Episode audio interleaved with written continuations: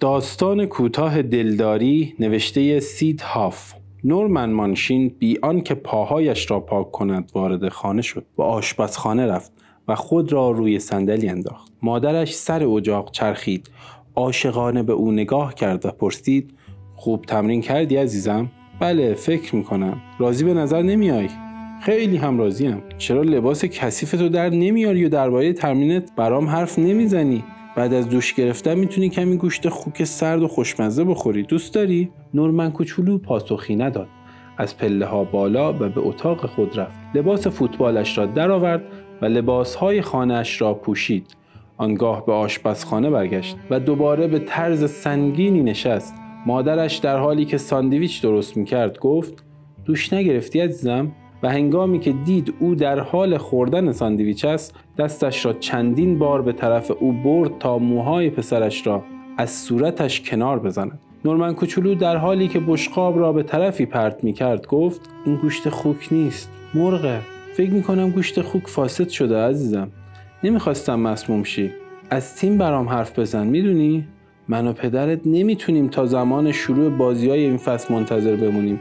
تا هر موقع که تو پاس میدی یا گل می‌زنی برات هورا بکشیم. این مسئله به خصوص برای پدرت که خودش ورزشکار خوبیه واقعی هیجان انگیز محسوب میشه. نورمن کوچولو در حالی که ساندویچ را نادیده می‌گرفت گفت در هر حال پاس دادن یا گل زدنی در کار نیست. دست کم از طرف من. جفری تیلستورم کوارتربک جدیدمونه. مربیمون آقای همسلی میگه اون از من سریعتر و بهتر بازی می‌کنه. معتقده اگه نخوایم حریف به راحتی شکستون بده باید جفری رو در آرایش تیم نگه داریم. مادرش نشنشی کرد و گفت عزیزم عزیزم مطمئنم آقای همسلی این رو گفته تا تو بیشتر کار کنی.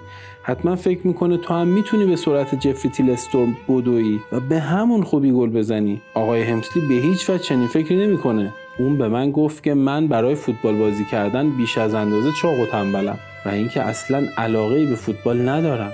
میگه اگه دست او باشه منو تا ابد روی نیمکت نگه میداره. نورمن کوچولو سرش را پایین انداخت و با صدای بلند حقق کرد. مادرش تلاش کرد یک بار دیگر موهای او را از صورتش کنار بزند اما او با عصبانیت خود را کنار کشید. خواهش می‌کنم عزیزم سعی کن یادت بمونه که آقای همسلی یک مربیه. کارش اینه که در مورد تیم به عنوان یک کل فکر کنه نه اینکه تنها به فکر یه نفر باشه. و ما هم باید همینطور فکر کنیم. باید هر چی از دستمون برمیاد انجام بدیم تا تیم ما برنده بشه. باید به تیممون فکر کنیم. پسرش همچنان حقق می‌کرد. به علاوه عزیزم به نظر تو هدف ورزش این نیست که ما رو واداره وقتی کس دیگری پیشی می‌گیره اونو تحسین کنیم؟ به ما آموزش میده با دیگران به شکلی هارمونیک کار کنیم و اصل بازی عادلان و جوانمردی رو بیاموزیم. نورمن کوچولو نگاهش را بالا به صورت مادر انداخت و گفت برام مهم نیست اگه اینطوره. کاش جفری تیلستور مرده بود. مرده مرده. بسیار خوب نورمن ماشین. تو باعث خجالت منی. اگر پدرت این حرف رو میشنید اونم شرمسار می‌شد. در صورتی که موفقیت تو برای اون بسیار مهمه. فکر این که تو چنین بازیکن ضعیفی هستی و تمام امیدهای ما برای تو بیهوده بوده معیوس کننده است. نورمن کوچولو سرش را برگردان می‌خوام همین الان بشنوم که از اونچه در مورد جفری تیلستورم گفتی متاسفی. اون پسر خوبیه. هرگز در مورد تو چنین حرفی نمی‌زنه.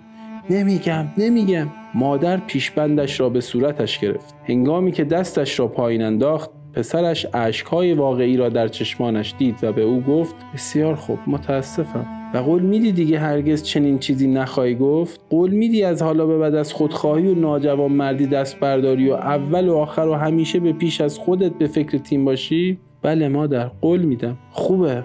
پس سریع بدو به جفری تیلستورم تلفن کن و به او بگو. چی بگم؟ اینکه به عنوان یک کوارتربک جدید براش آرزوی و موفقیت داری اینکه در تمام طول فصل بازی ها برایش هورا می‌کشی و امیدواری که در بازیهاش تیم رو به سوی پیروزی هدایت کنه. بسیار خوب مادر اگه شما اصرار دارید. اصرار دارم عزیزم. اون وقت می‌تونی برگردی و ساندویچ مرغت رو تموم کنی. باور کن عزیزم پدرت به این موضوع بیش از هر چیز دیگه ای که در زمین بازی ممکنه به اون دست پیدا کنی خواهد بالید. این امر اونو وادار می‌کنه پی ببره که پسرمون مهمترین درس زندگی رو آموخته. اینکه چطور یک بازنده خوب باشه. نورمن کوچولو از صندلی پایین خزید و به طرف تلفن توی راه رو رفت. مادرش صدا زد.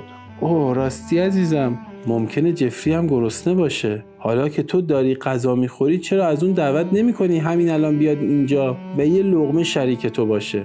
پیش از آن که پسرش شماره گرفتن را تمام کند مادر گوشت خوک را از سطل آشغال بیرون آورد و مشغول درست کردن ساندویچ دوم شد. برای ارتباط با ما آیدی صوفی underline کاپل را در اینستاگرام جستجو کنید.